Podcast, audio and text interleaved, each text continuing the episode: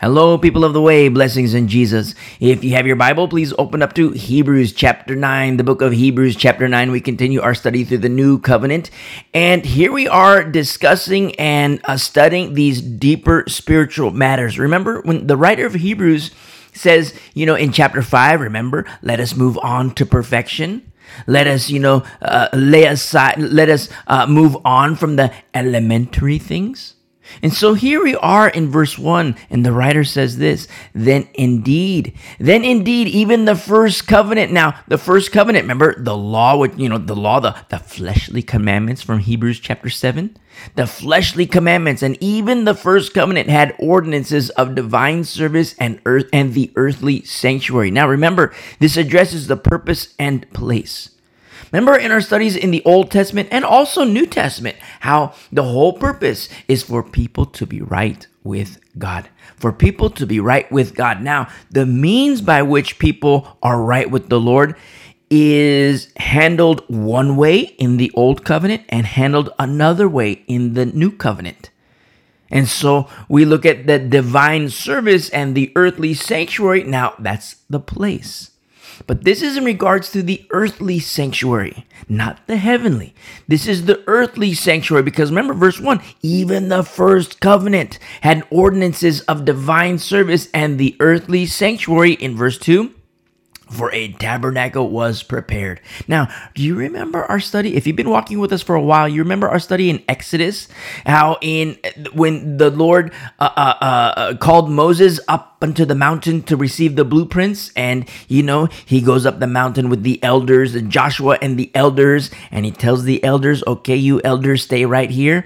And then Moses or Moses and Joshua they continue going up, and you know, okay, Joshua, you stay right here, and then Moses goes into the mountain into the cloud and he receives the commandments. He receives the blueprints.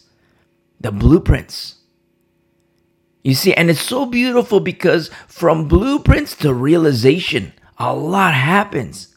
I mean, from the blueprints that Moses received from the Lord to the actual construction of the tabernacle, and then to the actual performing of the duties of the priesthood, from blueprints to realization, but then also from tabernacle to temple or temporary to permanent.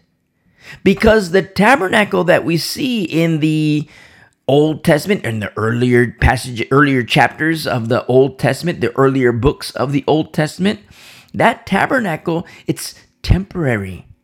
But there is a permanent temple. We haven't gotten there yet in our studies in the Old Testament. I mean, if you've been walking with us for a long time, you know, you might reflect and remember our study through the minor prophets. But here we are. I mean, on Wednesdays, we're in our studies in Judges, and we're going to continue on, and we're going to see, you know, this building, the construction of the permanent temple. Now, there is defiling of the permanent temple. And then so, you know, we see how the Lord responds. And remember, the whole time, the Lord is just doing exactly what he says he's going to do. But in the Old Testament, we have this very example of blueprint to realization in terms of tabernacle to temple or temporary to permanent. But for you and me, for you and me, it's exactly the same because John chapter 1 verse 14 and the word became flesh and dwelt among us and translates as to tabernacle with us. You see, in our Old Testament studies, we've seen the intimacy of Moses and the Lord. God and Moses, Moses and God. Remember, and Moses, uh, the Lord speaks of Moses, and he says, I speak to Moses as a friend. But what about us? What about you? Remember in Hebrews chapter 1, God speaks in these last days by his Son. And what about your intimacy with Jesus? Moses was a friend of God. What about us? What about you? You see? And Jesus, when he's speaking to the disciples, you know, he says, I no longer call you servants, but I call you friends because a servant wonders what his or her master is going to do. That's what a servant does. Wonders like, oh, I want, you know, what does the master like? What does the master not like? It's, it takes time to understand. If, if you and me were servants in a master's house, It would take time for you and me to understand. If you remember our study in the Old Testament, how many times did we refer to these examples where, you know, you and me, I'm the cook and, you know, you're, uh, you know, say I'm, uh, you know, I'm the servant and I'm the cook and you're the servant, uh, you clean or vice versa. Or, you know, you prepare the table. I'm the cook and you, you're like the server. You, you, you take the meal from the kitchen to the table. Now, it's going to take time for you and me to understand the ways of the master, what he likes, what he dislikes. It's going to take time. Where the first meal, maybe even the second meal, maybe even the third meal, I might put too much salt. And you know, our master doesn't like salt. You see? And then in the course of time, our master, he says, Hey, pull up a chair, sit down and eat with me.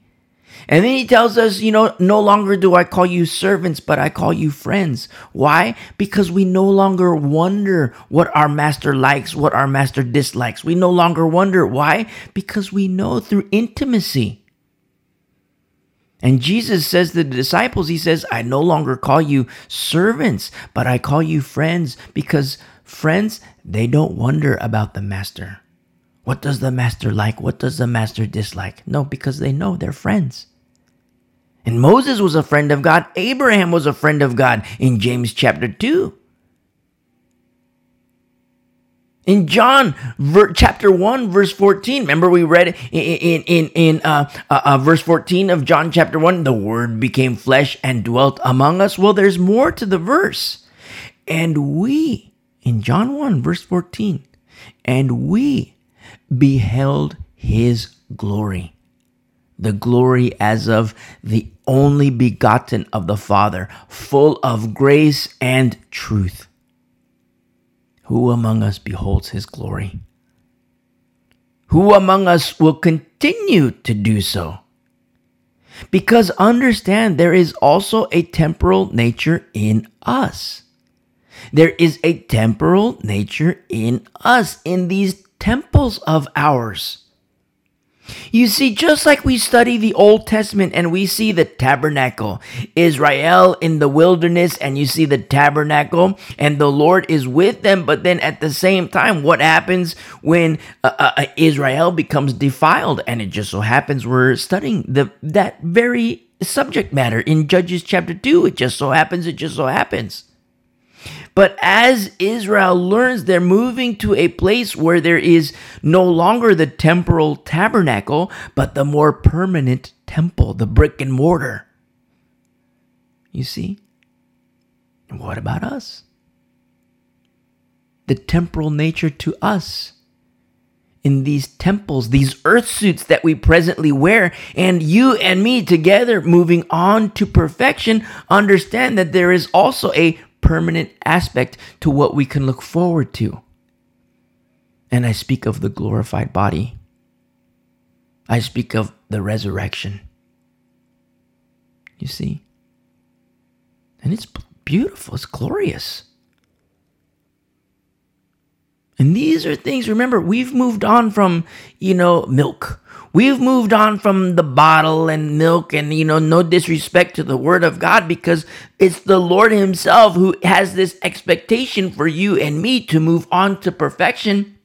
But remember how in the writer of, uh, of Hebrews in chapter 5 and 6, if the Lord permits. And yes, the Lord desires us to move on to perfection, but that's the problem with the flesh. That's the problem with the flesh. When people decide to toy around with the flesh and mess around with things that ought not to be messed around with, what happens? Arrested development. The inability to move on to perfection. It would be like, say, we're kids. You and me, we're kids. And we're in kindergarten, preschool, kindergarten, first grade, second grade, third grade and we can't move on to perfection. Say we, we're in third grade and they say, hey, you know, I'm sorry, but you guys got to repeat third grade and we're bummed out. And then it comes the end of the year, hey, I'm sorry, but you guys got to repeat third grade again. And then the next year, hey, I'm sorry, but you guys got to repeat it again. And it's that perpetual state of grade three, grade three, grade three, or, you know, even worse, grade two, even worse, grade one. The perpetual first grader, the perpetual kindergarten, and that's not good. the perpetual preschooler. That's not good. Because we're supposed to move on to perfection. But when we see the writer who says, if the Lord permits, because the Lord knows. And that's the problem with the flesh.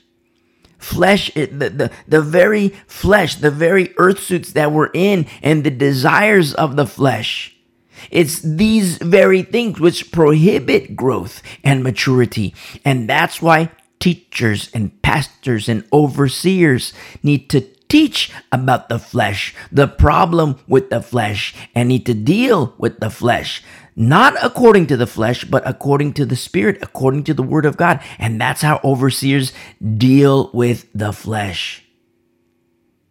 They themselves not being hypocrites but being examples of how to deal with the flesh. You see? And when you and me move on to perfection,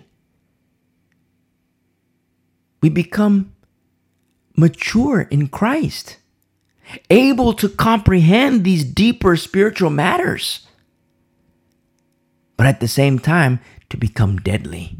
The good deadly, not the bad deadly, the good deadly. Remember, the good deadly is example with like Paul and Timothy. Remember the, the, the, demons with the sons of Sceva? How the demons say to the sons of Sceva, Jesus we know, Paul we know, but who in the world are you? You know why? The demons absolutely knew Jesus, but the demons, they knew Paul as well. He was the good deadly. He doesn't play around. Paul can handle some serious business. And praise be to the Lord because Paul himself says the Lord has us as examples so that you and me can see, okay, this is how we fight. You see, this is how we walk in the Lord, and this is how we fight the good fight. And Paul doesn't wear that, like, you know, get on a high horse and say, Oh, look at me. I'm so awesome. I'm so awesome. You know what Paul says of himself? He says, You guys, you guys are awesome. You guys are like kings. Us, the workers in the field, he says, we're like trash. We're the scum of the earth. That's what he says. Go back, if you're listening to for the first time, go back and listen to our studies from First Corinthians. And you'll learn about growing and maturing in Christ. And you'll see the problem with the flesh because that's what that was a big problem in the church in Corinth. Separation had to happen. The remnant to separate away from the leaven. And once that happened, now, okay, now let's get you cleaned up and let's move on to perfection. You see?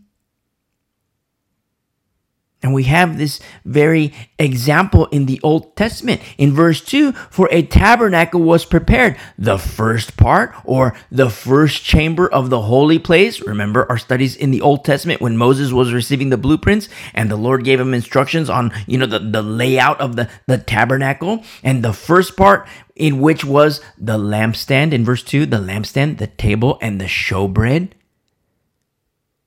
This is the the first chamber, so to speak. The lampstand, the table, and the showbread. Beautiful to see the showbread here. Now, in the Old Testament, there is, you know, a lot of times what happens with regard to showbread, there are a lot of rabbis who teach that the showbread was unleavened, or pastors who teach that the showbread was unleavened, and a lot of rabbinical teachings and even Talmudic teachings how the showbread was unleavened. But in Torah, in Torah, there is no verse that says showbread is not without leaven. You see, and sometimes, you know, my Jewish friends, they consider this borderline blasphemous, if not straight up blasphemous.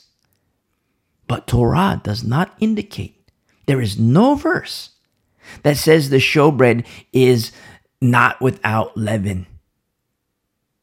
Very important to understand. Now, there are sacrifices and offering where those are definitely unleavened, where those, remember, nothing mangy, nothing mangy. But the showbread? And sometimes I've had these conversations with Jewish people, and they're like, How dare you? How dare you suggest that leaven be in the holy place? But it's not in Torah. You know why? It's an Old Testament example of us, the Christian. You know why? Because we're in these earth suits. We're in these earth suits. We're in the flesh. We're not of the flesh, but we're in the flesh. We're trapped in these earth suits, presently speaking. But it's temporal. And these earth suits, where can be found leaven, it's the carnal nature. Which is why you and me, we have to take the old man, we have to take the old woman and reckon him dead, reckon her dead. And in these earth suits of ours, still in the holy place, in the presence of the Lord. And I'm speaking supernaturally. I'm not speaking about a holy place in a in the tabernacle. I'm speaking about the holy place, you and me, before the Lord. Very important to understand. And for my Jewish friends, I love you. But you will not find in Torah text there is no verse, there is no verse that says the showbread is unleavened. You see? I know it's taught, I know it's widely taught. Talmudic studies, rabbis today, I know it's widely held belief, but it is not found in the texts because it's an Old Testament example of the Christian in these earth suits of ours and in the holy place. You see? Now, there are Old Testament passages absolutely about uh, uh, sacrifice and offering nothing mangy, everything pure, but in regards to the showbread specifically. And I love that because, you know, when you see Paul, when he writes the letters to the churches, and you know he, he he he writes letters to the churches exhortation to saints exhortation to christians to move on to mature in christ. But then at the same time the, the, uh, to consider these temples our bodies as holy before the lord. Understand you know when we come to jesus christ at 0% you know we don't come to jesus christ with any righteousness we, we come to him at 0% but once a person comes to Christ, you don't stay at 0%. You grow and you mature in Christ. You go from 2 0% to 2% to 5% to 8%. But as you have that upward motion, you're going to go from 8% to 5% from 12% to 9%. It's not just a straight shot to 100%. 100% is when you're dead. It's not a straight shot like a smooth line. It's not like the smooth line. You're going to have the jagged, the ups and the downs, the ups and downs, but the general aggregate is upward. You see? And it's beautiful. You know why? Because the Lord, He, he knows what He's working with. He knows that you and me are wrapped up in these earth suits. He knows it. But he doesn't say, you know, okay, you guys are in these earth suits, so, you know, go ahead and do this, go ahead and do that, go ahead and do this. No. What does he say? As the word says, reckon the old man dead, reckon the old woman dead. Remember Jesus when he speaks to the people, he says, Go and sin no more. Go and sin no more. And praise be to the Lord because, you know, as we grow and as we mature, these are things that we learn. And this first part in the Old Testament, the first part, the, the holy place, the, the, the, the first chamber, so to speak, in which was, in verse 2, the lampstand, the table, and the showbread, which is called the sanctuary. Remember, very specific formula for sanctuary. Very, very specific formula for sanctuary. And today, it's exactly the same. There is a very specific formula for sanctuary according to the Spirit, according to the better covenant. And these are things that we've studied in our, you know, when we make the juxtaposition with Corinth and Philippi, and when we make the uh, uh, juxtaposition with uh, Alexander, Hymenaeus, and Paul and Timothy, or Timothy and Titus. You see? And through these studies, through those the, the studies in, you know, how to grow and mature in Christ, but then at the same time, you know, the pastoral epistles, our studies through the pastoral epistles, very specific formula for love feast, for ecclesia, for koinonia. Just like very specific formula for old covenant worship in the old covenant.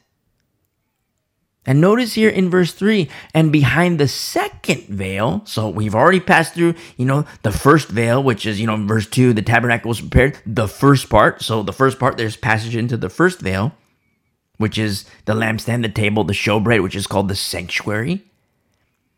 But then there's another veil. Behind the second veil, the part of the tabernacle which is called the holiest of all. This is the Holy of Holies.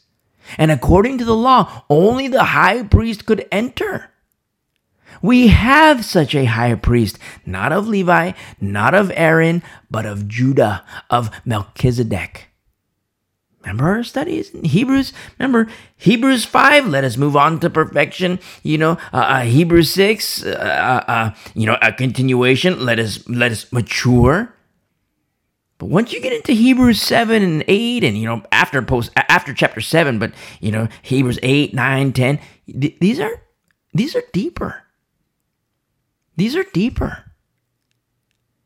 And praise be to the Lord. When Jesus said Tetelestai, Father, into your hands I commit my spirit. Tetelestai, it is finished. When he said that, that second veil, the first veil which led into the first chamber, and which was the lampstand, the table, the showbread, you know, which is called the sanctuary. When he says Tetelestai, the second veil that leads to the holiest of all, the holy of holies, that veil was torn. From top to bottom, it was torn. You see? And so look what happens here in this the, the second veil, the part of the temple which is called the holiest of all, in verse 4, which had the golden censer and the ark of the covenant overlaid on all sides with gold, in which were the golden pot that had the manna Aaron's rod that budded and the tables of the covenant, and above it were the cherubim of glory overshadowing the mercy seat. Now, remember, according to the law, only the high priest could enter. And when that veil tore from top to bottom, understand who Jesus was and is high priest. High priest. And according to the law, what would happen is that the Lord, you know, the high priest would enter the, the Holy of Holies and the Lord would speak to him, and then he would come out and speak to the people, you know, thus saith the Lord. You see? Of Judah. It's Jesus. And in these last days, the Most High speaks through his through this high priest, his only begotten Son, as Hebrews one as Hebrews one tells us. The mercy seat. And I love how verse 5 ends. Of these things, we cannot now speak in detail. We cannot now speak in detail. It poses a question. Why not? Cannot now speak in detail? Why not? Is it because the the writer wasn't high priest and doesn't have experience in the holiest of all? Is it because the readers cannot comprehend? Maybe they're still young and they're they need to grow and mature and become deadly to understand these deeper matters? Is it because the writer is forbidden by the Spirit of the Lord? You know, don't write this. I don't know. I don't know. That's the answer. Straight up. I don't know. But you know what? I love the reverence that we see here for holy things, most holy, beautiful things. Now, I have ideas on reasons why, but I'll defer to the writer of Hebrews. We cannot now speak in detail. I love that. Understand that there is the gift of knowledge. Yes, it's a gift of the Holy Spirit. But the Bible says a lot of times people say, Oh, yeah, I know the Bible like the back of my hand, and look how awesome I am. Look how awesome I am. They come at you, Oh, don't you dare you question me on this because I know the Bible. Look, I went to Bible college, I went to seminary, I went to this theology school. They say all these things, but there's an inherent danger behind that. Because to whom is given, much more is required. If somebody wants to get on a high horse and say, Oh, look at me, I know the Bible, I know the Bible, I know the Bible, they better abide in every jot and every tittle. They better understand the covenants. Because most times when I hear people say that, they're sowing seeds of judgment unto themselves. The Bible says those who know, they only know in part. Yes, knowledge is a gift of the Spirit. But the Bible says those who know only know in part. Knowledge is not the greatest gift. And I say this to exhort you for your own exhortation. Yes, knowledge is a gift of the Spirit. The knowledge of the Word of God is a gift of the Spirit. And it's a beautiful gift, but it is not the greatest gift. And I say this to encourage you because before attempting to excel in the knowledge of the Word of God, I'm not saying that's a bad thing. It's a beautiful thing. It's a noble thing to have that desire. But, beloved, excel in the greatest gift and the greatest gift is love. Because sometimes I've had these conversations with Christians and they get kind of bummed out like, man, you know what? I, I don't know the Bible. You know, I don't know the Bible too well. Well, that comes in time. I mean, picture having a, you know, you're you're you're you're in the park and you have a seat, and you know, a, a first grader comes and sit, sits, sits next to you. I'm assuming. I mean, if you happen to be a one of my younger brothers or younger sisters, and you happen to be in first grade, you know, I'm making an assumption here that you know if you're listening, you're you know over the first grade age. But say you're an adult, and you're just sitting on a on a park bench, and a and a first grader sits down next to you, and is bummed out, teary eyed, little sniffles, and you're like, "Hey, hey, little guy, what what's the matter?" And oh, I'm so sad. He tells you, I'm so sad, I'm so sad. And you're like, hey, little guy, what's the matter? Why are you sad? And little guy says, I'm so sad because I don't know calculus. I'm so sad because, you know, I don't know geometry. I'm so sad because I don't know astrophysics. It's like, well, you know, little guy, hold on a second. You're in first grade. And it's not to shun it like, oh, you're just a first grader. Get out of here. No, you're in first grade. You have to master first grade.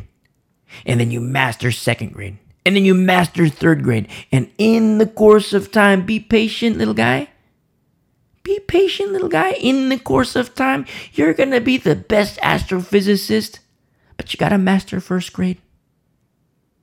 And sometimes I have these conversations with Christians and they're kind of bummed out. Well, I don't know the Bible. I don't know the Bible. I don't. Well, that comes in time.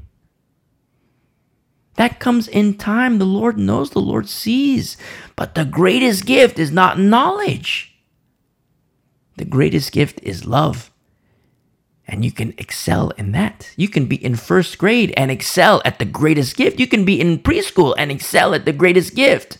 You can be in you know, uh, in, in you know, astrophysicist level and excel at the greatest gift. And praise be to the Lord, because if you're at astrophysicist level and you excel at the greatest gift, it's something that you put into practice all the way in preschool. You see? Don't be discouraged. Don't be discouraged. The Lord knows. And in the course of time, you're gonna You know, I remember one time, you might have heard me mention this before, but I was having a conversation. It's like a four hour conversation, like three hours and 45 minutes. But we're having this conversation, me and this particular guy. He wanted to be a pastor, and he was kind of in a position where he was kind of like uh, he desired to be a pastor and uh, uh, uh gave sermons and spoke to Christians and taught Christians. And we're having this three three three hour forty five minute conversation, almost four hours long conversation. And in the course of time,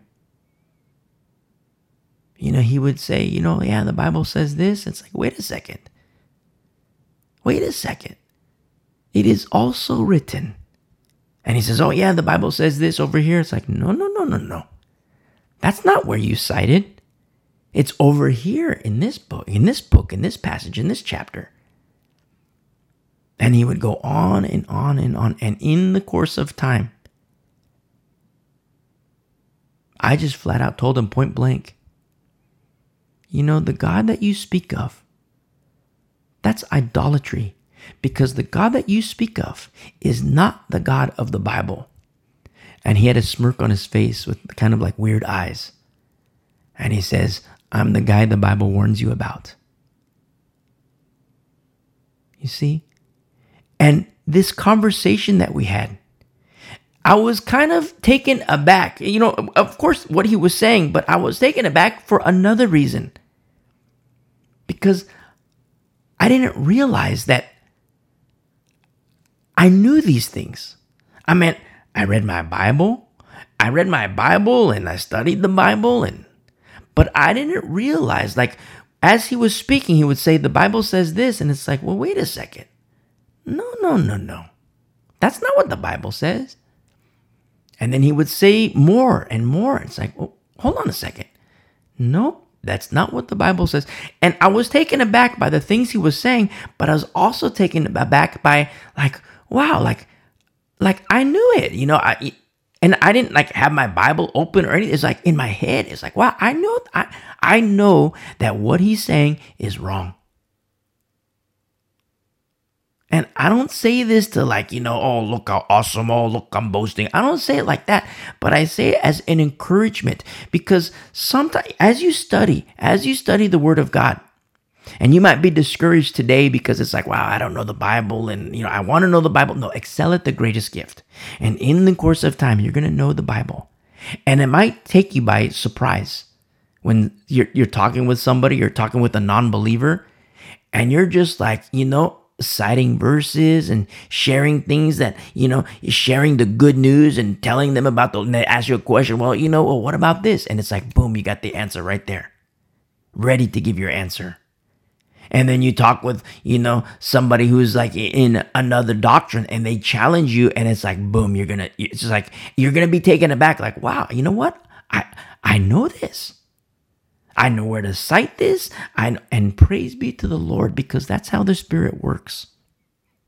That's how the Spirit works. And I love it. You know why? Because it's like, wow, you know, it's like that intimacy with the Lord that intimacy with the Lord. You know, it's I don't want to I don't want to say that, you know, like, you know, there's advantages to intimacy with the Lord. I mean, there absolutely are, but it sounds it sounds it sounds cheesy to say it that way. Oh, you know, like like, you know, what's in it for me? No. But it's so beautiful when there's that intimacy with the Lord and the Lord speaks to you and you know, and you pray to the Lord and the Lord, you know, He comforts you, He guides you, He leads you, He heals you. And you know, that there's that intimacy with the Lord. Now remember, we're in Hebrews 9. We're in Hebrews 9. We're not in Hebrews 5. We're not in Hebrews 6. We've, we're moving on from the elementary things. And when you see the intimacy that Moses has with the Lord, that Joshua has with the Lord, that Phineas has with the Lord, that Ruth has with the Lord, that Esther has with the Lord, that Hannah has with the Lord, and you see this intimacy, you know, don't reserve this intimacy to these beautiful examples that we have in Scripture, but don't reserve it to them alone. Because it can apply to you too. Deeper and deeper and deeper and deeper and deeper and deeper. You see? Intimacy. Intimacy. And I love it so much how the writer here in verse 5 says, Listen, we cannot speak in detail of these things. I have my ideas on why that is. But we're going to table that. Because sometimes when I have these conversations with Christians, it's like, wow, I got to know the Bible. I got to know the Bible. I got to understand and have the knowledge of the Word of God. And yes, it is true. I, I don't want to make it sound like, you know, don't have knowledge or don't desire to have knowledge because don't forget, you know, the Lord says, my people perish for lack of knowledge. I mean, to desire the knowledge, which is the gift of the Spirit, that's a beautiful thing, but it is not the greatest gift. The greatest gift is love. And you can be a preschooler, spiritually speaking. You could be a brand new believer. Today is your first day in Christ. And you can excel at the greatest gift, which is love. Those who know, know in part. Those who prophesy, they prophesy in part. You see? Because, you know, everything comes to an end except for love. I mean, there's gonna there there are people who know the Bible very well, but eventually, everybody's gonna have that knowledge. There are people who have the gift of prophecy, but in the course of time, there's not gonna be the need for the gift of prophecy because we'll be in our glorified bodies. But what remains? Love. You see? And a lot of times there's heavy emphasis placed on these other gifts. And kind of like the greatest gift is left neglected. Don't do that. Don't do that. Excel at the greatest gift, which is love. And praise be to the Lord because, you know, you're going to read your Bible, you're going to study the Bible, and then you're going to realize you're going to be talking with somebody, and then you're going to realize, like, wait a second, that's not in the Bible. And then you're going to be speaking with another person. You're like, wait a second. That's not what the Bible says. The Bible says this. And then you're going to realize, wait a second. I'm talking to a Calvinist. Wait a second. This guy is reformed. Wait a second. This lady's reformed. Wait a second. This guy's Hebrew roots. You know, wait a second. You know, she's Hebrew roots. This guy's Mormon. This lady's Jehovah's Witness. And once you know you know, how they're coming at you, you're going to know, okay, now this is how I win them to Christ. You see? And don't forget, there's some inherent dangers there too. Don't forget, there's some inherent dangers there too, because there's also found the wolf. And these are things that the Word of God and the Word became flesh, intimacy with Him. You can be in preschool and excel at the greatest gift, but at the same time, you know, there is the gift of knowledge. But that comes in time. Just like that first grader at the park bench, little guy, what's the matter? And he's crying, oh, I'm so sad because I'm not, I, I don't know astroph- astrophysics. I'm so sad because I don't know calculus or statistics. Like, little guy, be patient Little guy, you got it. Let's do first grade first. And then, little guy, we're to do second grade next. You see? And in the course of time, little guy, you're to be the astrophysicist. You're to understand that. You're to know it, but that comes in time. You see? And I love how verse 5 kind of leaves that shrouded, so to speak. Of these things we cannot now speak in detail. And so we have here in verse 6 now, when these things had been thus prepared, now, when these things had been thus prepared, now remember, we're speaking about the, uh, the, the you know, the, uh, uh, uh, uh, the, the, the, tabernacle, you know, the ta- in verse 2, the, the tabernacle was prepared. And then in verse 6, now, when these things had been thus prepared, the priests always went into the first part of the tabernacle performing the services, but into the second part, so the first chamber, you know, there's the first veil, and you go in that veil, and you know that's where you have the uh, uh, uh, uh, uh the lampstand, the table, the showbread, and you know the priest could go there. But then there's another veil, And not every priest could go there, only the high priest.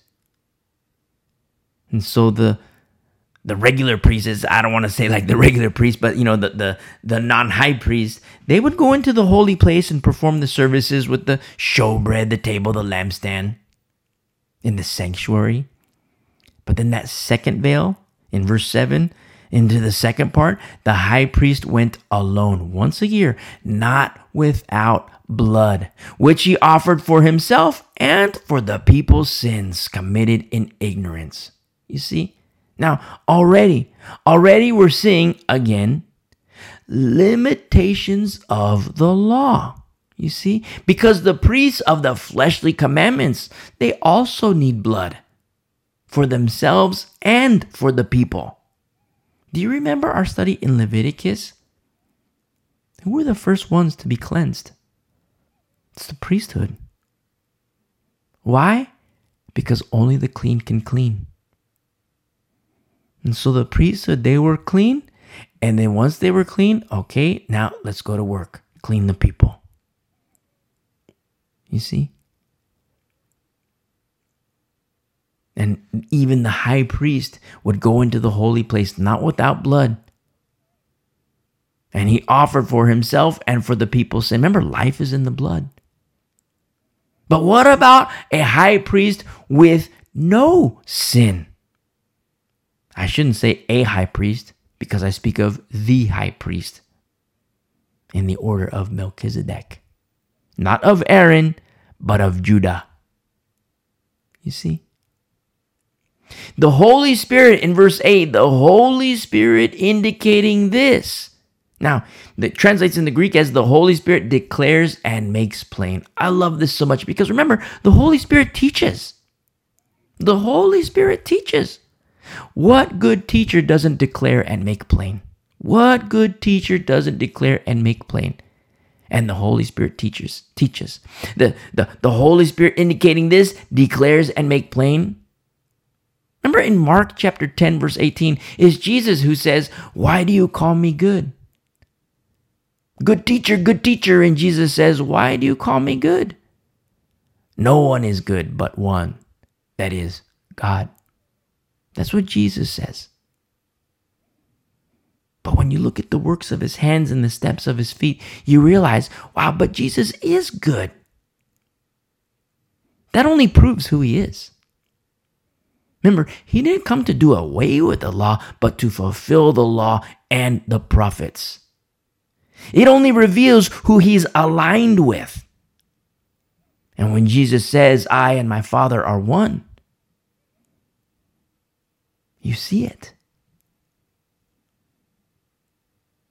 And the Holy Spirit in verse 8 indicating this that the way, that the way into the holiest of all was not yet made manifest while the first tabernacle was still standing.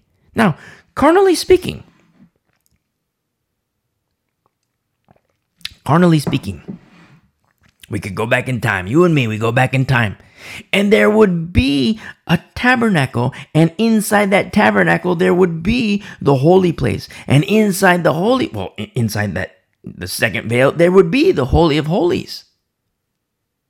How is it that scripture says the way into was not yet? I mean, carnally speaking, we could go back in time and we could touch it. We could touch like you know the the the the the the, the, the outer perimeter of the tabernacle. We could, you know, get in a high place and go, you know, uh, to, to, the mountaintop, and we could like look over, and we could see, like, wow, look, there's the, there's the, uh, uh, there's the altar, you know, and we could see these things. So how is it? How is it that the writer of Hebrews is saying it was not yet made manifest? That the way into the holiest of all was not yet made manifest when we could go back in time and see it with our eyes. That there was a way into the holiest of all, carnally speaking. And that's precisely the point. It's carnally speaking. How many times in our studies in the Old Testament, especially Torah, How many times did you hear us say, Observe Israel according to the flesh, according to the flesh, according to the flesh? How many times? Many times. So, what is it that the Holy Spirit is declaring and making plain of the first? We see this in verse 8, the Holy Spirit indicating this, that the way into the holiest of all was not yet made manifest while the first tabernacle was still standing. In verse 9, it was symbolic. It was symbolic for the present time, in which both gifts and sacrifices are offered, which cannot make him who performed the service perfect. Notice cannot make cannot make him who performed the service perfect in regard to the conscience. You know what that is? That's the inner man and the inner woman. The conscience. Perfection, perfection is unattainable in the first fleshly commandments. To my Jewish friends, whom I love, before you call me a blasphemer. God promises rest in the Torah. In Torah, God promises rest. How is it that in the Old Testament we don't see rest? How is it and why is it that we don't see the rest that God promises. In Torah, God promises rest. I mean, it just so happens we're in Judges 2 in our Wednesday study. And we just studied Judges 2. How is it that there is no rest when God has promised rest? How? How is how is it that we don't see the rest that God promises? We see harlotry. I mean, in, in, in Judges 2, we see harlotry. I mean, you know, is there rest in Judges 2? The answer is no. Is there rest in Assyria? The answer is no. Is there rest in Babylon? The answer is no. To my Jewish friends, I love you. It's not blasphemous to utter such things. But God promises rest.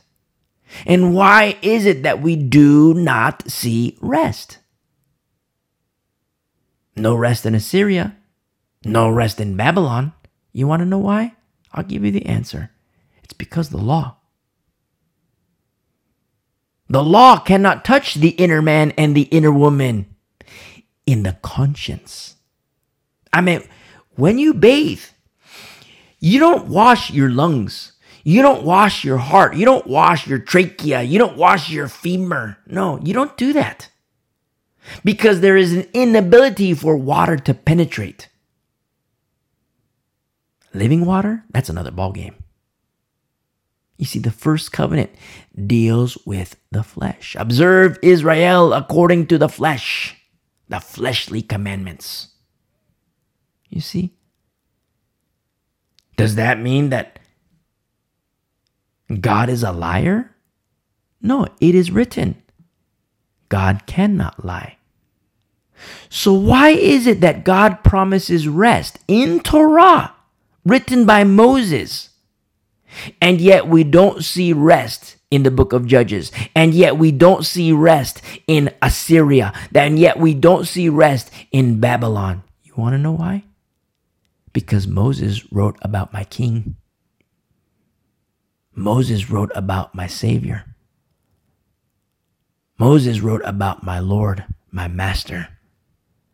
Moses wrote about Jesus. You see? The first covenant, the fleshly commandments. The fleshly commandments. Notice, is the Holy Spirit Let's look at verse 8 once again. The Holy Spirit indicating this that the way into the holiest of all was not yet made manifest. And the argument could be made. But there was the tabernacle. I mean, if we were to go back in time, you could see it. It was not yet made manifest while the first tabernacle was still standing. It was symbolic for the now, for the present time, in which both gifts and sacrifices are offered, which cannot make him who performed the service perfect in regard to conscience. You see? Perfection is unattainable. Cannot make him who performed the service perfect. Why? Because there's the inner man, the inner woman you see? Remember Jesus was that you have you've heard it said, do not commit murder. But anyone who hates has committed murder in his heart. Do not commit murder. Do not commit murder. Well, you know, that's a good thing. Don't commit murder. But then he goes inside. There's the living water. Remember, you, you, you jump in the shower, you cannot wash your bones. You cannot wash your lungs. You cannot wash your spleen. It only deals with the outer. And Jesus says, You have heard it said, you know, uh, uh, uh, do not commit adultery. But I say unto you, he who looks at a woman and lusts has committed adult- adultery, has already committed adultery in his heart. You see? Living water can penetrate and can go in. Because he deals with the conscience. He deals with the inner man, the inner woman. And it was symbolic. The tabernacle. is symbolic for the now, for the present time in which both gifts and sacrifices are offered, which cannot make him who performed the service perfect in regard to the conscience concerned only. Now, this translates a little harshly, but also beautifully. Concerning mere. You're like, whoa, hold on a second. If you're Jewish, I love you. If you're Hebrew roots, I love you too. How dare you say that about the law? How dare you say that about Torah?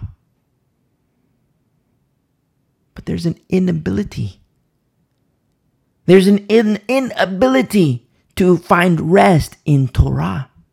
Yeah, there's the Sabbath. But what about Sabbath for the soul? There's Sabbath for the flesh. What about Sabbath for the soul? Yes, the fleshly commandments, the mere commandments because it points to the greater, the better covenant. In verse 10, concerned only with foods and drinks, various washings and fleshly ordinances imposed, laid upon them, translate says, laid upon them until the time of reformation. Translates as restoration. Laid upon them until the time of restoration. Understand, it is written, 2 Corinthians chapter 5 verse 17. If anyone, if anyone, anyone, anyone, if anyone is in Christ, he is a new creation. All things have passed away. Behold, all things have become new. This is the better covenant. You see? To my Jewish friends and Hebrew roots friends, I love you. The very ordinances that you practice, they cannot make perfect in regard to conscience. They cannot. But that's how the very commandments were created to make way for the better. And that's who Moses wrote about. He wrote about Jesus. You could be Jewish, you could be Hebrew roots. Understand, it is my desire my desire for you that you do move on to perfection, but I cannot force you anywhere. You must choose for yourself. The better covenant is Christ Jesus. And so notice what happens here. In verse 11, but Christ came as high priest of the good things to come. Remember, he's the one, Jesus Christ is the one who says, I go to prepare a place for you. Good things are absolutely coming. And Christ came as high priest of the good things to come with the greater and more perfect tabernacle. Now, not to, not to get off topic, but I have something to say about the third temple, which the prophesied third temple. And I have to say that I desire the third temple to be built. I desire the third temple to be built. And a lot of times Christians get very mad at me. But Jesus is our tabernacle. Jesus is our tabernacle. And listen, there's no disagreement there. Yes. He absolutely is the tabernacle, the greater and more perfect tabernacle, as is written here in verse 11. My desire for the third temple is not for temple worship and practice. No. But my desire is simply to cross it off the list of prophetic events. And that's the reason why I desire the third temple to be built. Not for the function of the temple, but to simply, to merely cross it off the list of prophetic events. That's it.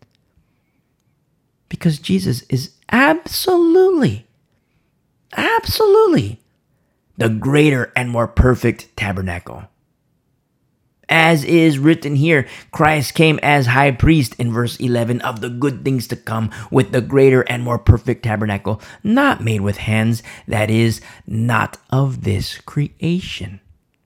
In verse 12, not with the blood of goats and calves, but with his own blood, he entered the most holy place once for all, having obtained eternal redemption. You see, Buddha can't touch this.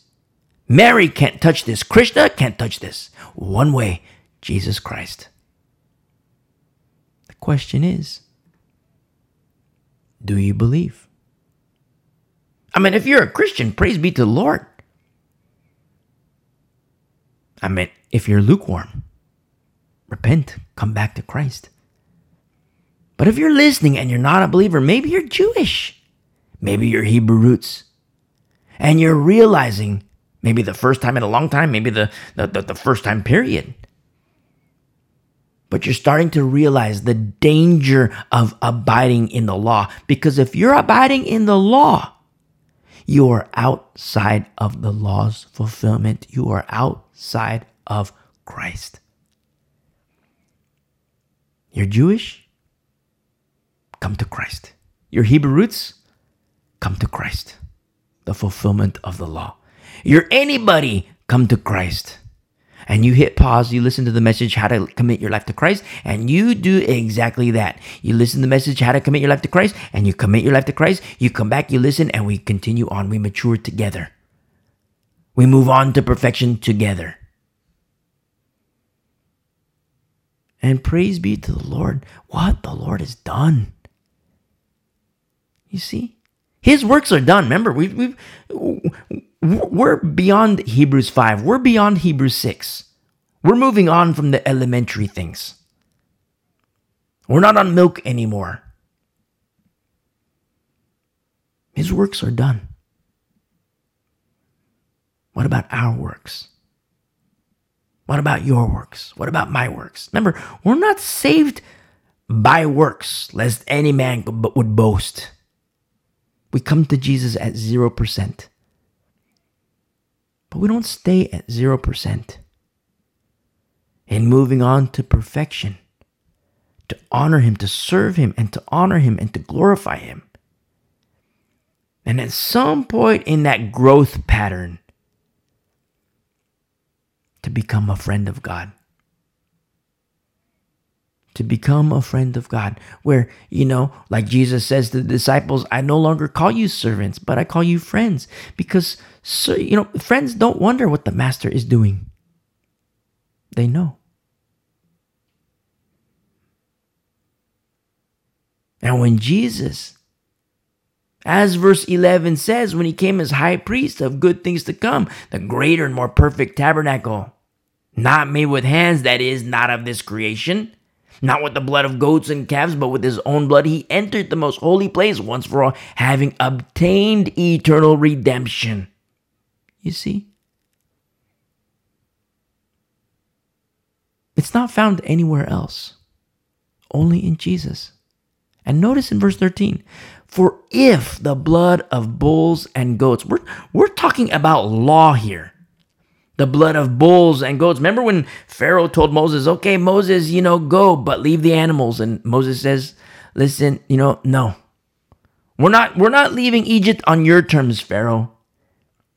We're gonna leave Egypt on God's terms. And he wants us to take our animals. And when you read the the, the the the account of the book of Exodus, Moses even says, I don't even know, you know, I don't know what it's for, but it's what the Lord says.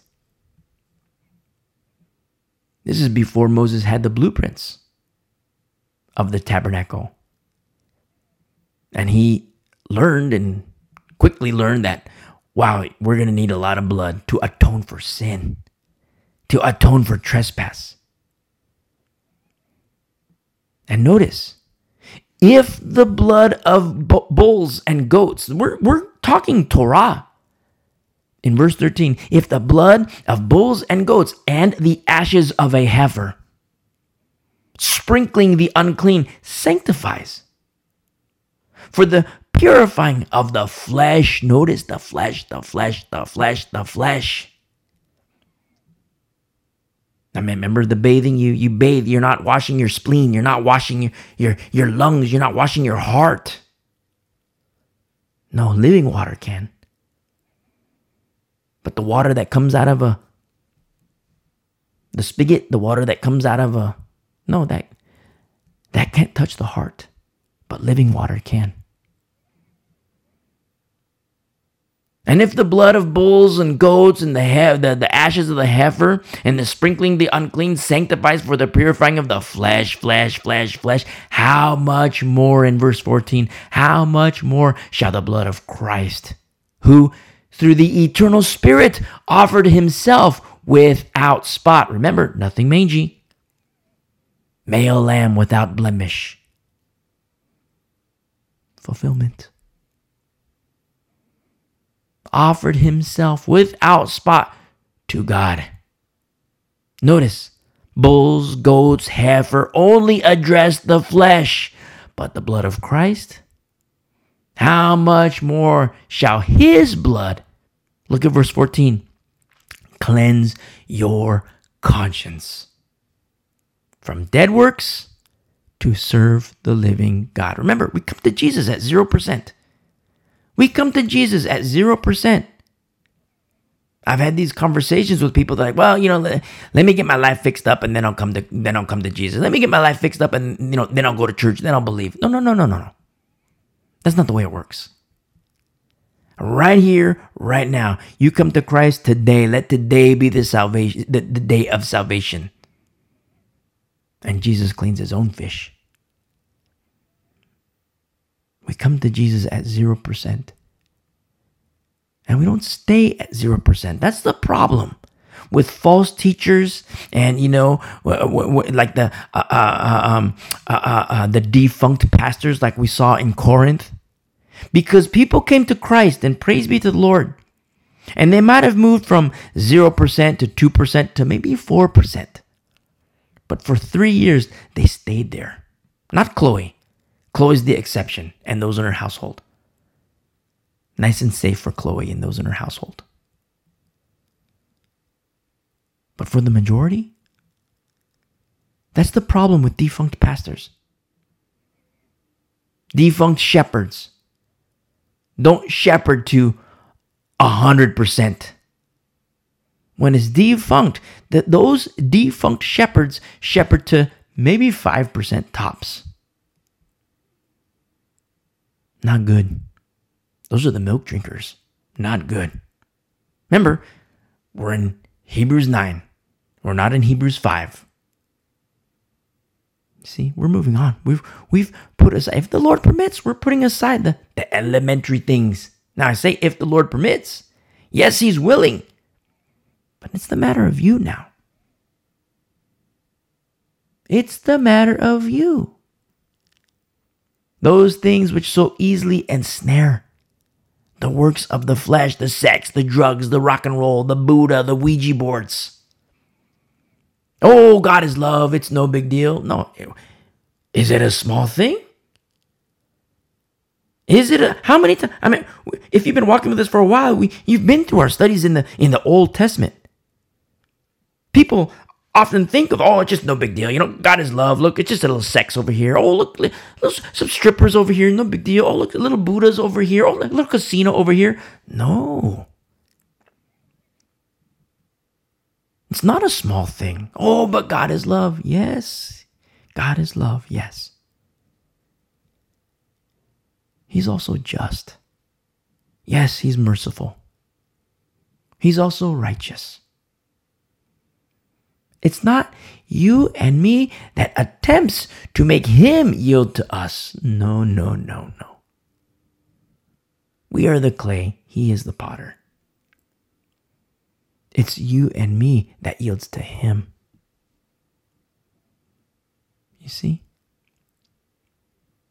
And how much more shall the blood of Christ cleanse your conscience? It's the living water and the blood of Christ. It goes to the marrow. The blood of Christ can touch the marrow. The blood of Christ and the living water can touch the heart. Remember Jesus, you have heard it said, do not commit murder. You have heard it said, do not commit adultery. I mean, there are people in the crowd like, you know, yeah, I've never murdered anybody. Oh, I'm not an adulterer. But then he goes to the heart. If you hate a brother, you see, you've committed murder. No, I haven't. I haven't killed anybody. I haven't. I didn't put a knife in his heart. You've committed murder in your heart. Adultery? What's going on in the mind, the dirty mind? Hey, you committed adultery in your heart. It's like, no, look, I haven't done this. I haven't done this, I haven't done that. We're not talking about the flesh, we're talking about the conscience. The inner man, the inner woman. To commit murder in the heart, to commit adultery in the heart. You see? Because Jesus doesn't address the the fleshly day, his the better covenant. Because the, the fleshly commandments, there are there's already the bulls, the goats, the heifer. There's already. And there's purification of the flesh, but there's a problem. It's the flesh. You see? But Jesus, it's completion. It's completion.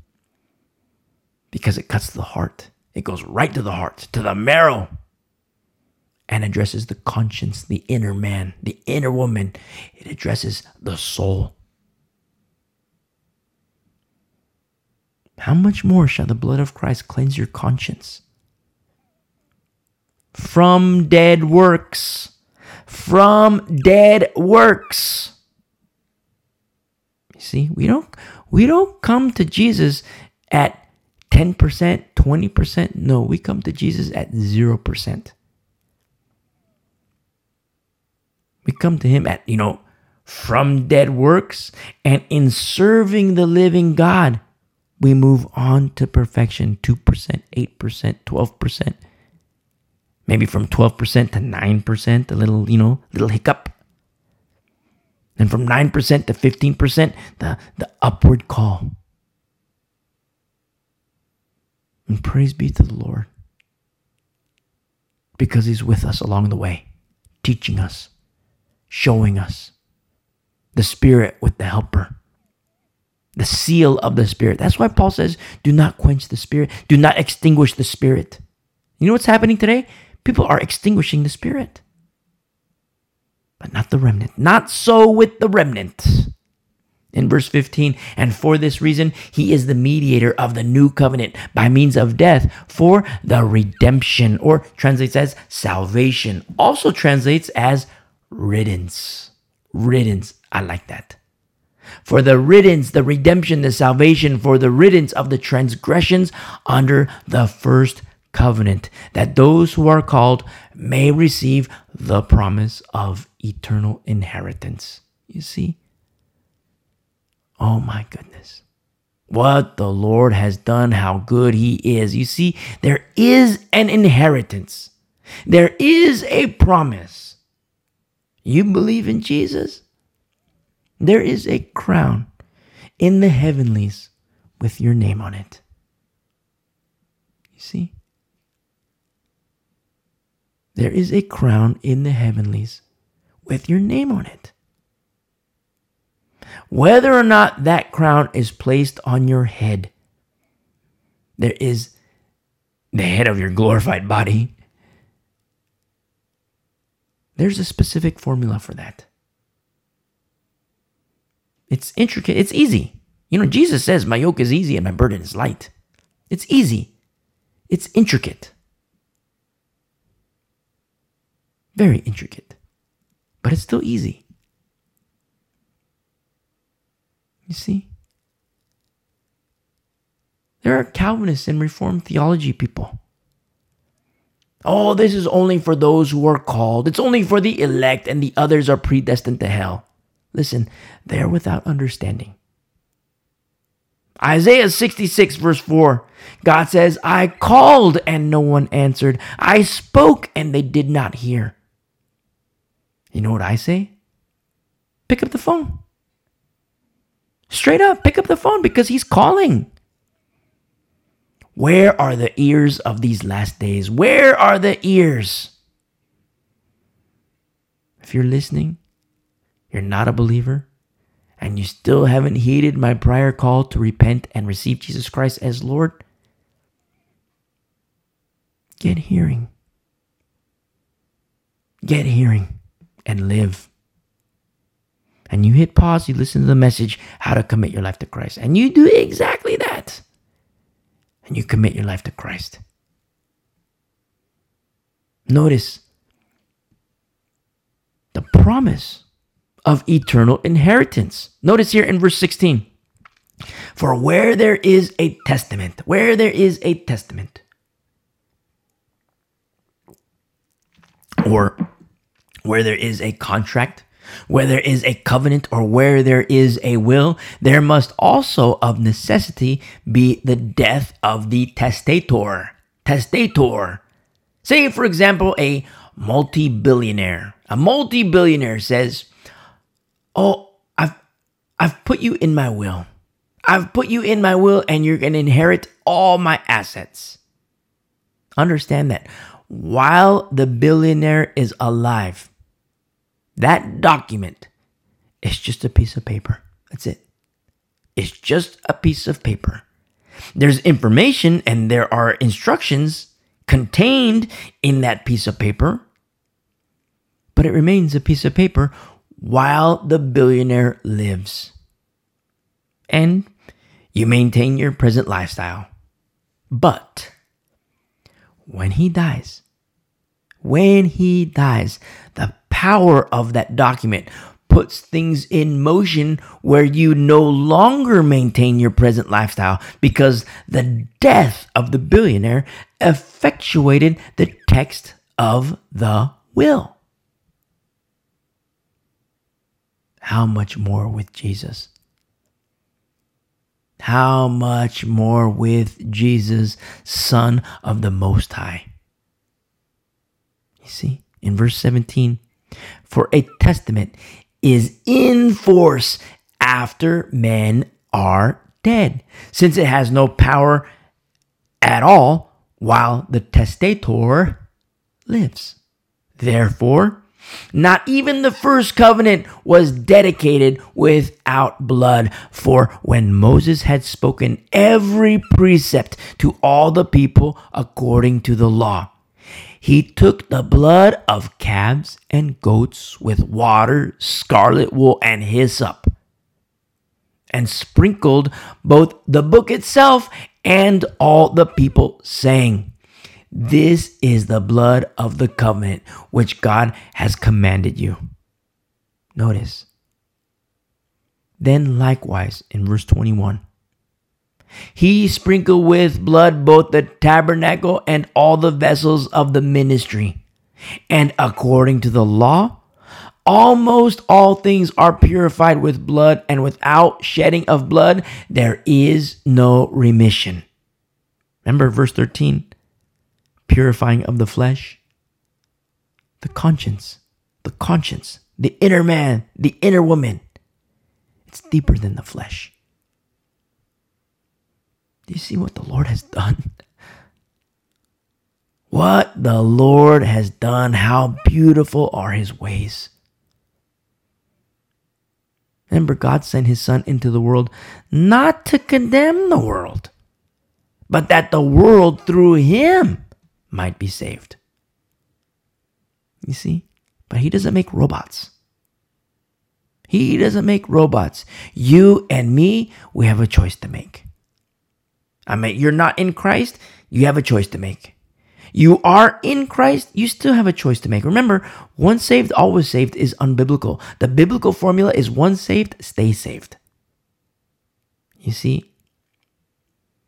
And it's very true that we're not saved by works, but the Bible says we are saved for works. Now, people think of works as like, oh, I got to have 10 converts today. I got to have, you know, 100 converts, 100 con- converts per month or else I'm going to lose my salvation. No, it doesn't work that way. Because when Brother James writes about faith and works, remember the two are inseparable, it's a package deal. It's belief and obedience.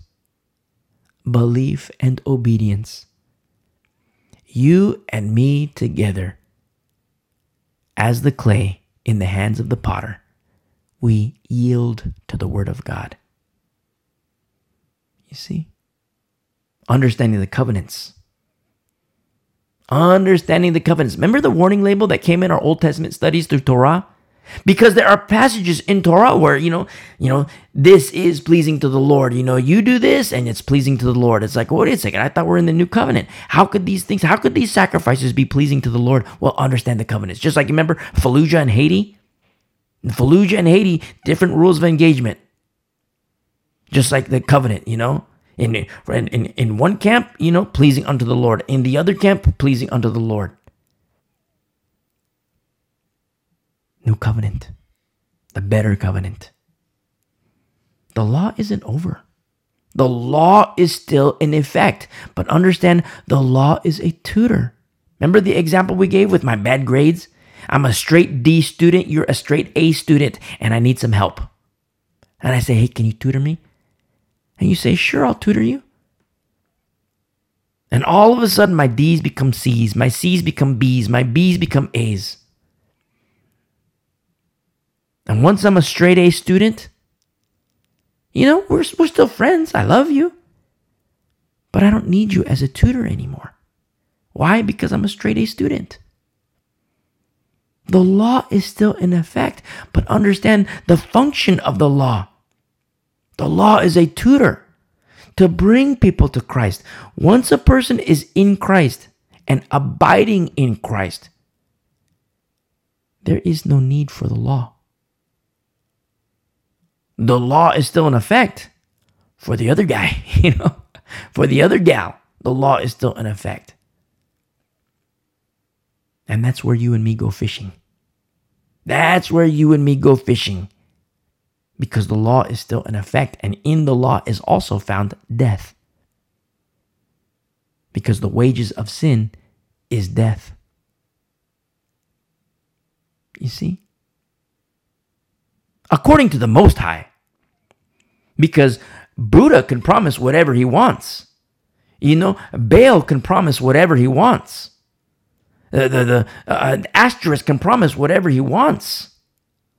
You know, Mary can promise whatever she wants. Krishna can promise whatever they want. They they can promise whatever they want, but you know what? They are not the most high.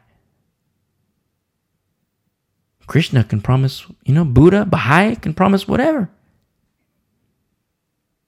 Joseph Smith Jehovah's Witness, they can promise whatever they want, but there's a problem. They're not the Most High. It's not the God of Abraham, Isaac, and Jacob. He's Most High. And because He's Most High, we go by His rules. You see? And sometimes, you know, I have these conversations with, you know, like the, the non-believers in Jesus, but they, you know, they they're Buddhist, they they're they're Hindu, and yeah, I understand. Those gods have promises. Those gods have promises. But they're not the most high. Which means, what in the world do their promises mean? Can you take those promises to the bank when they're not the most high? No. You might think you can, but you really can't. They might think they can, but they really can't. You know why? Because they're not the most high. I mean, look at the gods of Egypt. Look at the gods of Egypt, even the priests and the wise guys of Egypt that, are, you know, Pharaoh, Pharaoh, look, we can make the water red too. We can make the water blood red too. Look. Look, we can do this too. Look, our gods can do this too. Yeah, they have power. But the Most High, He can make it hail. You see? The Most High, He could spread oceans. The Most High, mountains melt like wax before Him. Buddha can't do that. Mary can't do that. Because they can't touch the things of the Most High. And I'm not trying to give credence to Buddha or Mary. Because if it's not the Most High, why listen to that voice? You see? And I say this as a former Catholic. You see? If you're Catholic, you worship Mary, you worship angels, you worship Buddha, Krishna, the Hindu Vedas, believe in Jesus because he's the Son, the only begotten Son of the Most High God, God of Abraham, Isaac, and Jacob, the Good Shepherd. And Jesus says, Why do you call me good? Only God is good. That speaks of who he is. When he says, I and my Father are one. You see? Notice here in verse 23.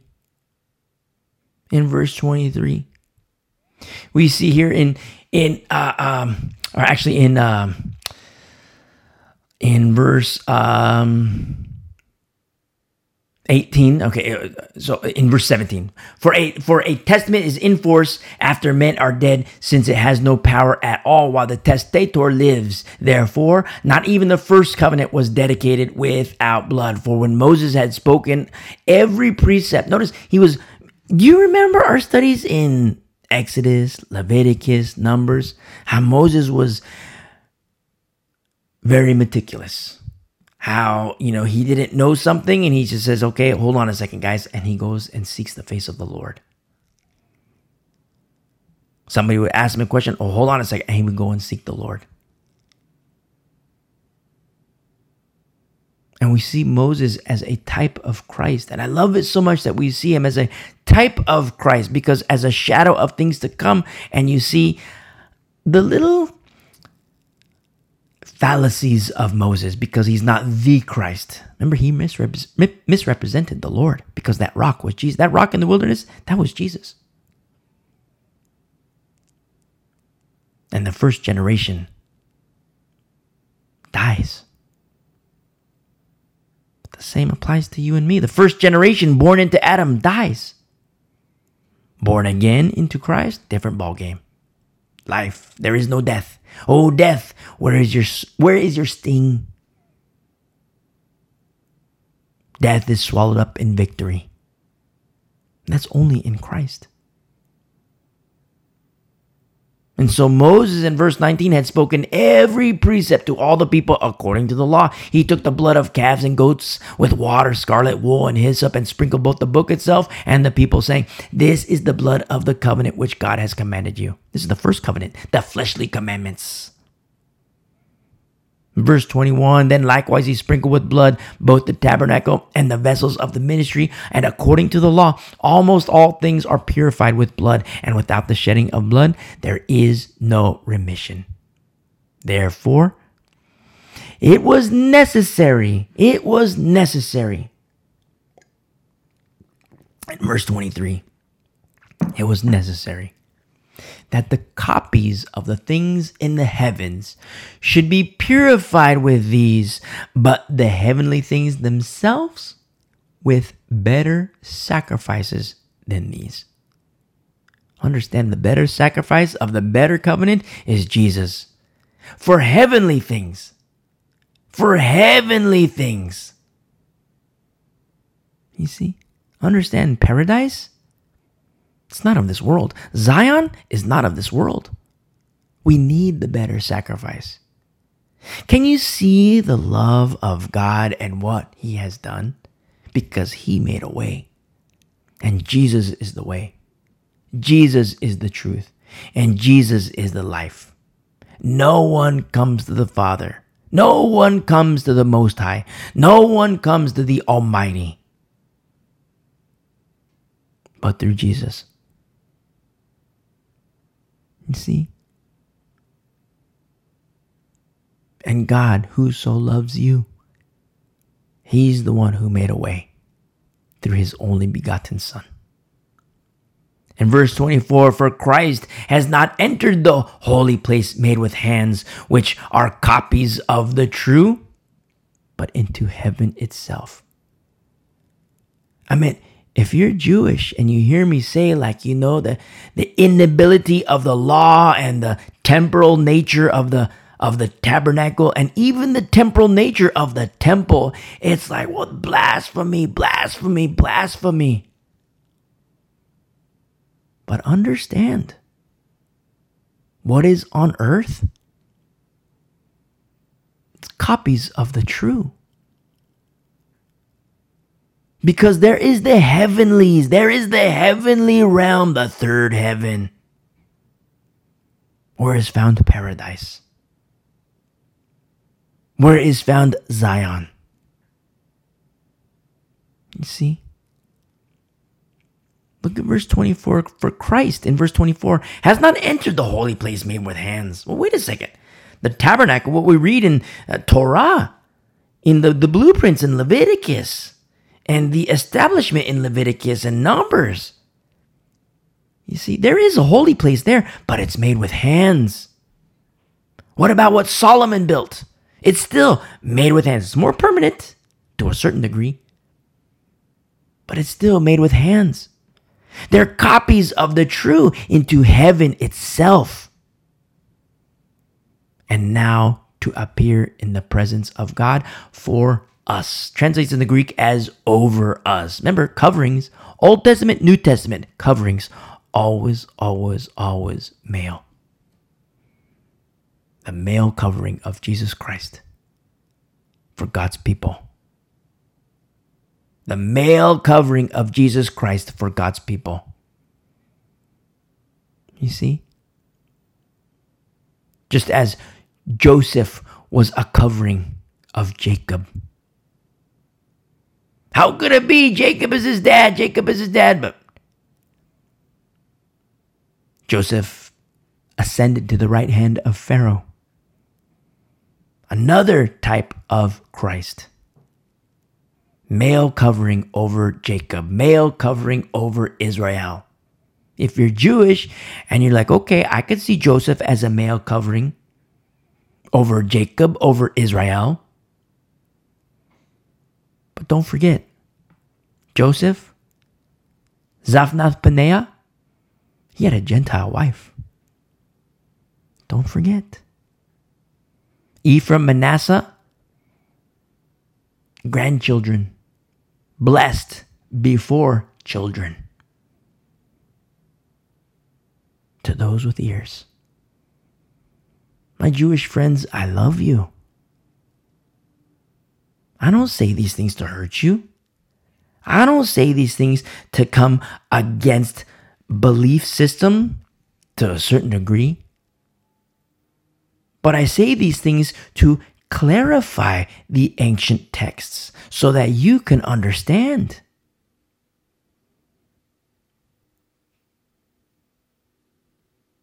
And so we see here in verse 25. In closing, not that he should offer himself often, as the high priest enters the most holy place every year with the blood of another, referring to Levi and Aaron. Judah and Melchizedek is a different ballgame. If of the flesh, if of the flesh, notice in, in, in, in, in verse 26, then he would have to suffer. He would have had to suffer often since the foundation of the world. But now, once at the end of the ages, he has appeared to put away sin. Remember, bulls, goats, heifer, flesh, flesh, flesh, flesh. Jesus, conscience, deeper than the flesh, the inner man, the inner woman. And it is written, Colossians chapter 2, verse 14, the law nailed to the cross. Tetelestai.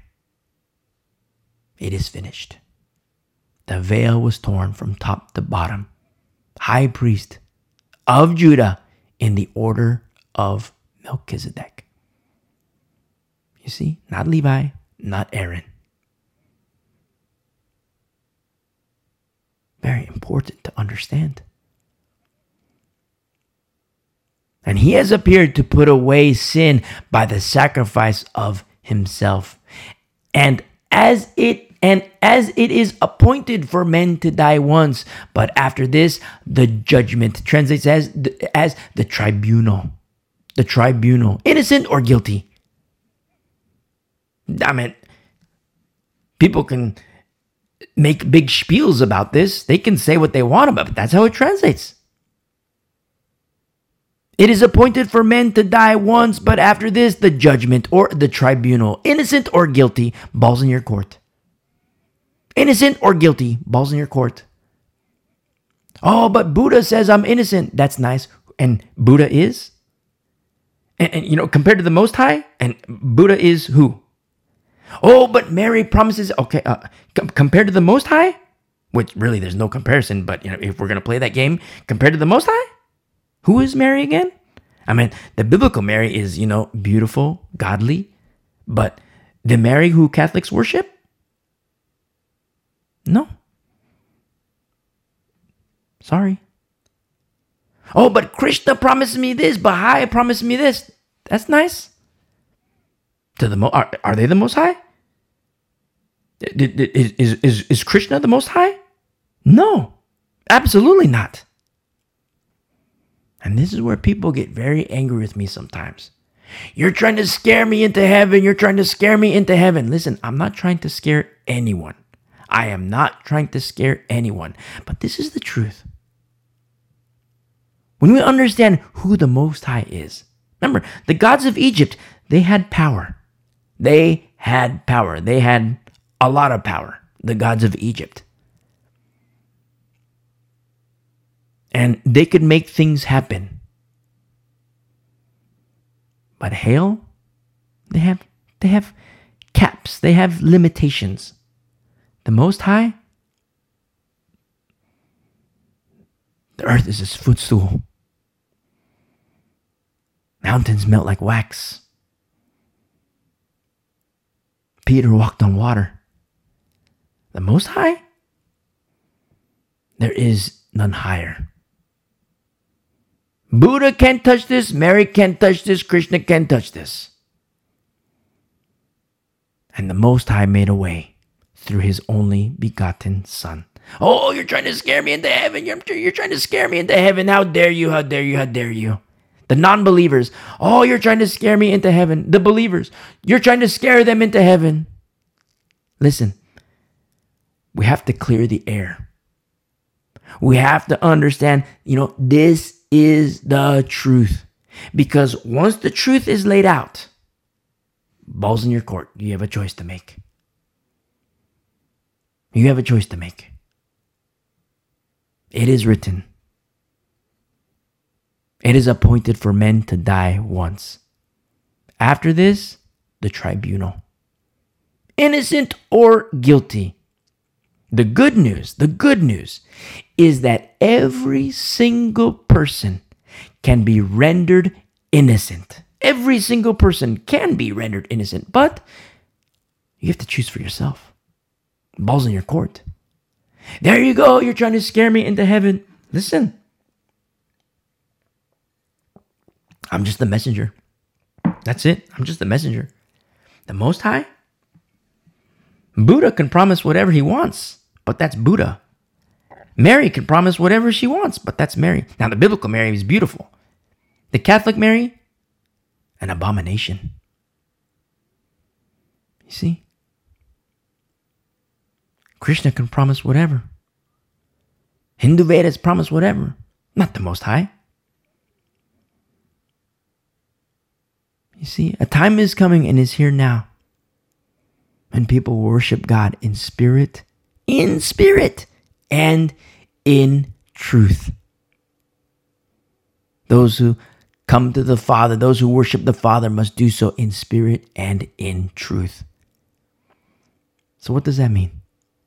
It means we got to have the truth. We got to have the truth so that people can make decisions for themselves. Remember, God doesn't make robots. And once a person responds to truth, then there is what's called the baptism of the Spirit, the Holy Spirit, the Paracletus, of which Christians, we're told, we are warned not to extinguish, not to quench. You see? Once that happens, once truth is known, okay, ball's in your court. That's, you know, when, when Philip would evangelize, he would lay it out there, lay out the truth. Okay, balls in your court. When Paul would go and share the good news, okay, there, there, here's the good news that there, you know, there's tribunal, you know, it's appointed for men to die once, and then after this, judgment, after this, tribunal, and that's terrifying. But the good news is every single person can be rendered innocent. You see? Remember with Peter? What do we do? What do we do? Peter says, Repent and be baptized. Repent, believe in Jesus, and be baptized. You see? You're trying to scare me into heaven. You're trying to scare me. Into... Well, let, let's remove the fear.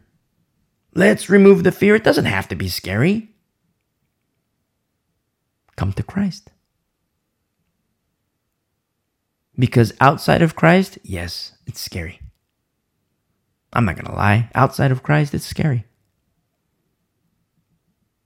Because outside of Christ is death. Inside of Christ, life and life everlasting. One way. The Most High, one way. Buddha can promise whatever he wants, but that's Buddha. Krishna, whatever he wants, that's Krishna. They can't make it hail. Mountains don't melt before them because they're not the Most High. You see?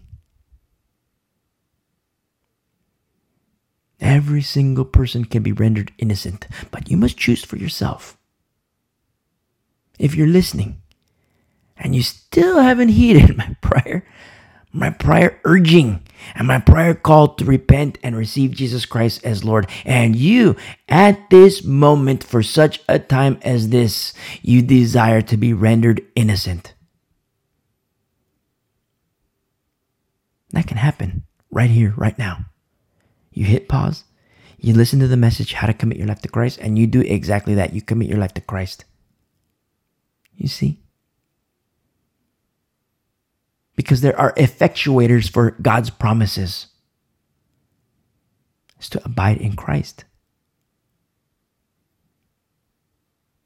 I take issue with the Calvinists Reformed theology, what they call theology, I call theory. I take issue with them, but not, not only with them with anything that prevents you from knowing truth. If you know, if if if I'm I'm I'm giving you the good news, I'm teaching truth, and all of a sudden the Buddhist wants to come in, no, I take issue with the Buddhist. I take issue with the Catholic. I take issue with the Calvinist. I take issue with Baha'i. I take issue with Mormon. I take issue with the Jehovah's Witness. I take issue with anything that's gonna prevent you from hearing the truth. I take issue but not in a manner of hate. Not like, okay, you know, I'm to beat this guy up. I'm to beat this person. No, no, no, no. The weapons of warfare are not carnal. But I do take issue with that. Anything that will prevent you from hearing the truth that God loves you. God loves you. Eh, this door of grace, it's not going to be open forever. I've had these conversations where the non-believers, they'll come to me and say, "Man, you know this this world is crazy. This world is crazy. Like, you know, maybe I went to the non-believer like 5 months ago, a couple years ago, and you know, they remember and they come back like, "Man, you know what? I'm I'm starting to believe there's something to what you were saying two years ago. There's something to what you were saying, you know, a couple months ago. There's something because they see the world going into crazy town. And praise be to the Lord. That's one of the things I'm so thankful for in the events of the last days. I mean, it's the Bible refers to the last days as perilous for a reason. It's going to be perilous, very dangerous. But I'm so thankful. You know why? Because people are starting to realize the error of false doctrines. And sometimes they're non believers. They're not in a, a, a, formal religious doctrine, but they're in the doctrine and the ways of the world, the zeitgeist. And they're starting to realize, like, man, this is crazy. Look at what they're doing to the kids in the preschool. Look at what's going on with the politicians. Look at what's going on with the, you know, the, these things that are happening in the world. Look at what's happening in the Middle East. Look at the Euphrates River. Look at these red heifers. Look at all these things that are happening. A convergence. We're living in a time of convergence. And yes, it's going to be perilous and it's going to get worse and worse and worse. And yes, I am thankful. Because all these systems of belief they're going to be placed in the scale. And found wanting. Except for one. There is one way. And his name is Jesus. The way the truth and the life.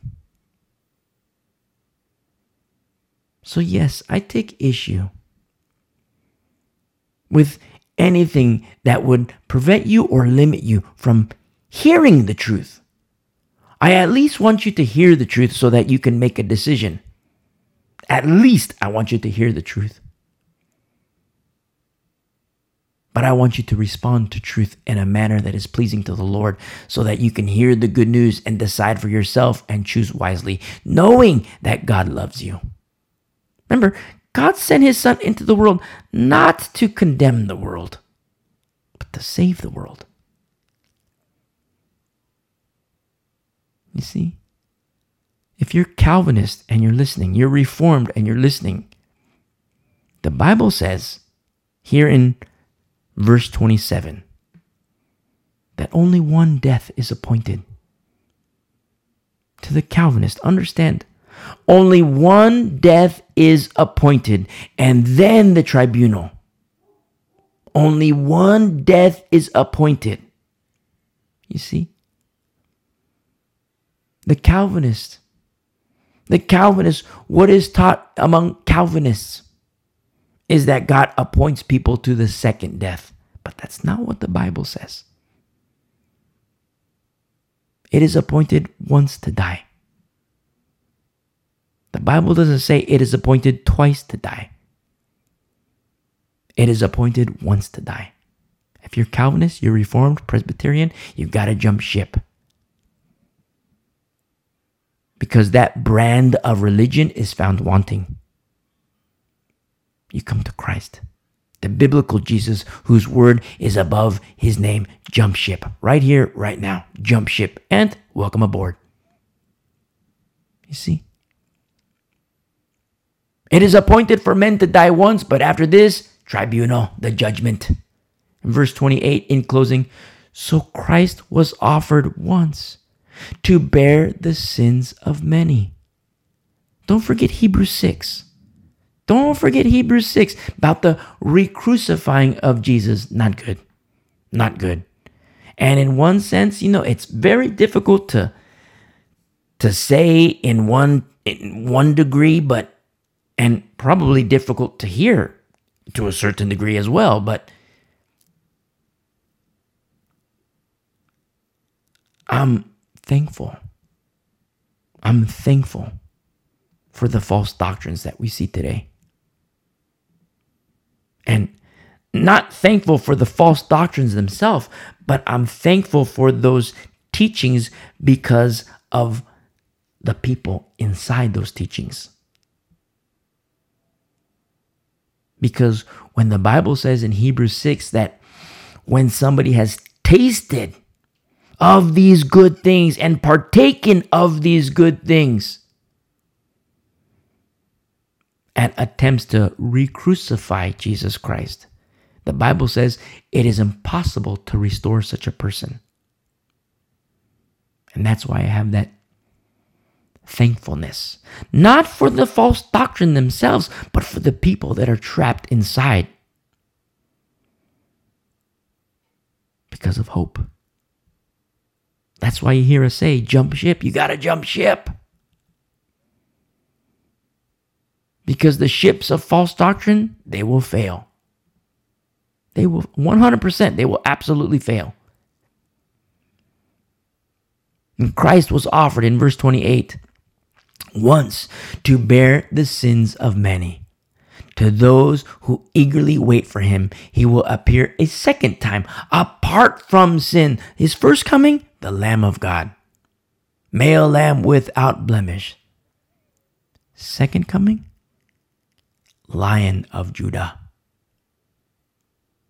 And he will appear a second time for salvation. For salvation. Remember our studies through the Thessalonian letters? It's the rescue mission. The appearing, the rescue mission a future event for those who eagerly await him. If you're listening for the first time or you haven't listened to our studies through the Thessalonian letters, go back and listen to those studies. Very important to understand the sequence of events in the last days during the 70th week of Daniel. Very important.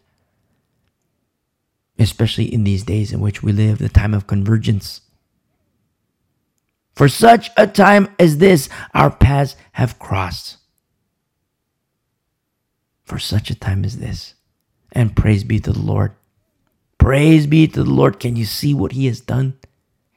This high priest, not of Aaron, not of Levi,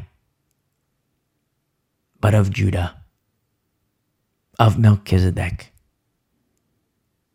Taste and see that the Lord your God is good. To the beautiful people of the way, a remnant of these last days, God bless you. I love you.